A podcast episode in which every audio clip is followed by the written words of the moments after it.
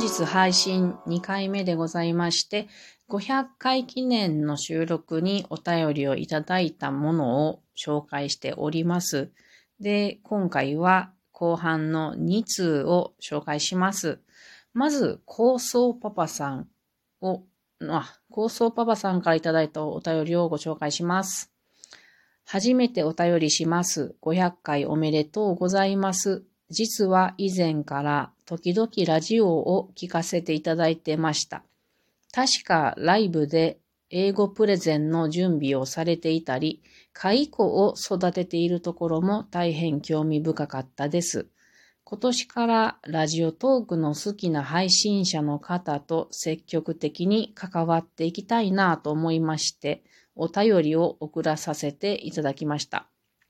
子供との山歩きの収録や、最近はハンターについての収録をしました。お時間のある時に少し聞いていただけると嬉しいです。高層パパさん、ありがとうございました。このお便りと一緒に、えっと、何やったっけな、えっと、何やったっけな、あの、ギフトもいただいたんやけれど、ちょっと待って。このメモしてあるのが、携帯の下にある。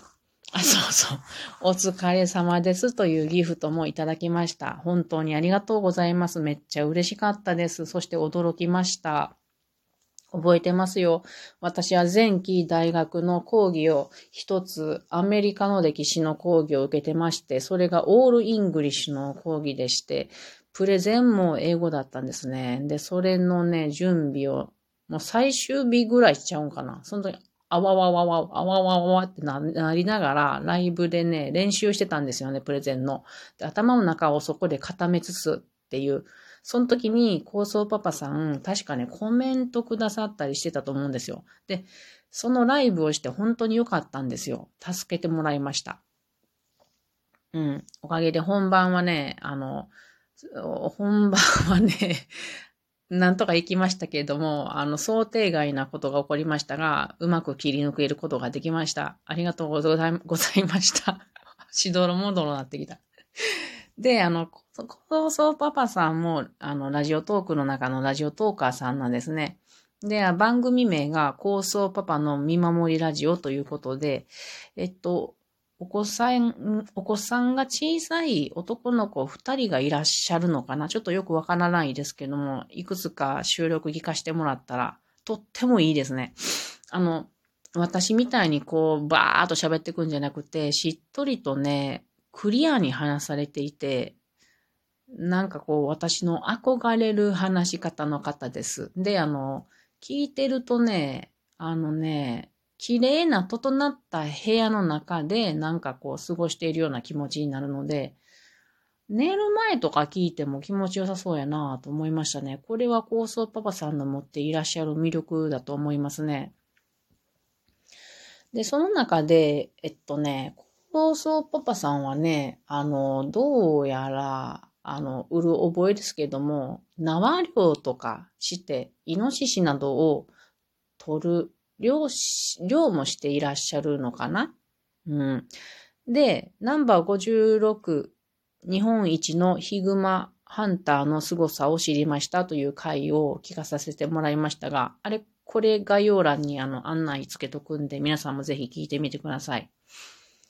その中でね、あの、一冊、えっと、漁の本を紹介していらっしゃいまして、えっとね、熊打ちっていう本を紹介していらっしゃいました。これ読んでみたいなと思って、私も図書館で調べたら、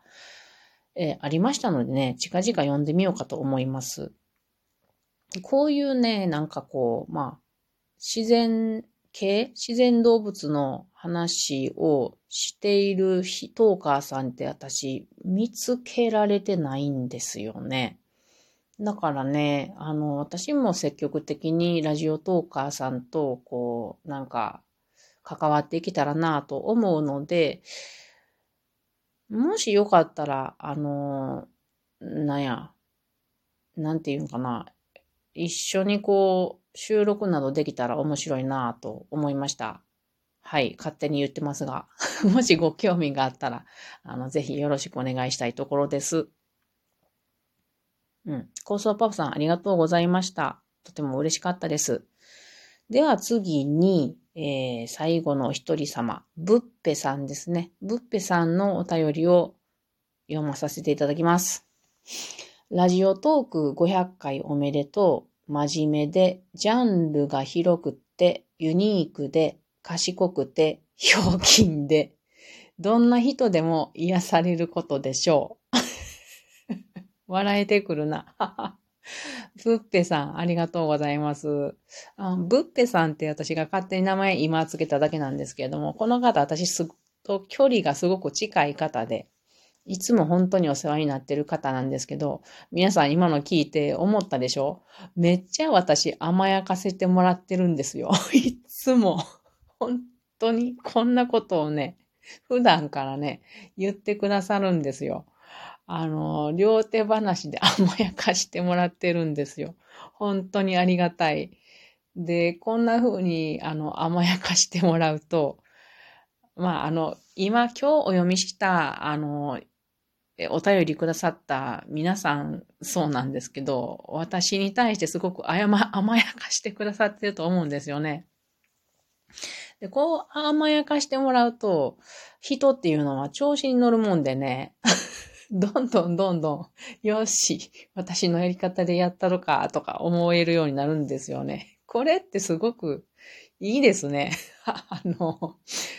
厳しくね、世の中はジャッジをしてくれるけれども、周りの人は甘やかしてくれる人がいるっていうのは、精神衛生上とてもバランスが取れてていいなと思いますね。うん。胃の中の蛙っていう言葉がありますけれども、それっていいんじゃないかなって私思ってるんですよね。だって、その周りの嫌な厳しい世界知らなくて、のほんとこのね、あったかい、えー、コミュニティの中で幸せに暮らしてて、それで、あのー、終わってったらいいんじゃないんですかって思うんやけど、どうでしょうか。私は本当に胃の中の蛙っていうのはいい言葉だなぁと、まあ大人になってからずっと思ってるんですけども。そんなことを、えー、ぶっぺさんのお便りを読んでまた思ったところです。えー、しがじゅうごさん、じゅんさん、こうそうパパさん、ぶっぺさん、本当にいつもありがとうございます。私が思わぬところで、えっと、聞いてくださっている方もいらっしゃるんだろうっていうことも感じ取ってさせ、感じ取りさ、感じ取らさせていただきました。いやー、で、あの、志賀さんの番組とか、淳さんの番組とか、高層パパさんの番組とかも聞かさせてもらってね、新たに刺激をたくさんいただいた次第でございます。それから、あの、お便りはいただいてませんけれども、常日頃からね、このハートとか、あと、スマイルとか、ネギのマークなどを教えてくださる皆さんも本当にありがとうございます。私はどんどん調子に乗っていきたい、いきたいと思っておりますよ。で、あと、えっと、質問箱のね、違う違う、質問箱、あの、ウェブ拍手の、えー、質問箱とかありますけれども、そちらの方からね、あのー、まあ、こう、拍手っていうのを押してくださってる、くだ、くださる方もありがとうございます。というわけで、今回は本当に感謝、感謝の、えー、回でございました。またね、あの、どんどんふざけていきたいと思いますので、聞いていただけたらと思います。せんかいまでにはもうちょっと噛まないようにね、あの、噛まないようにと、あともうちょっとね、あの、語彙力を増やしていきたいなって本当に思いますね。シガジュウゴさんのように、こう、上手に話していきたいし、えー、高層パパさんのようにね、しっとりと話していきたいなと思いました。というわけで皆さんありがとうございました。それではまたね。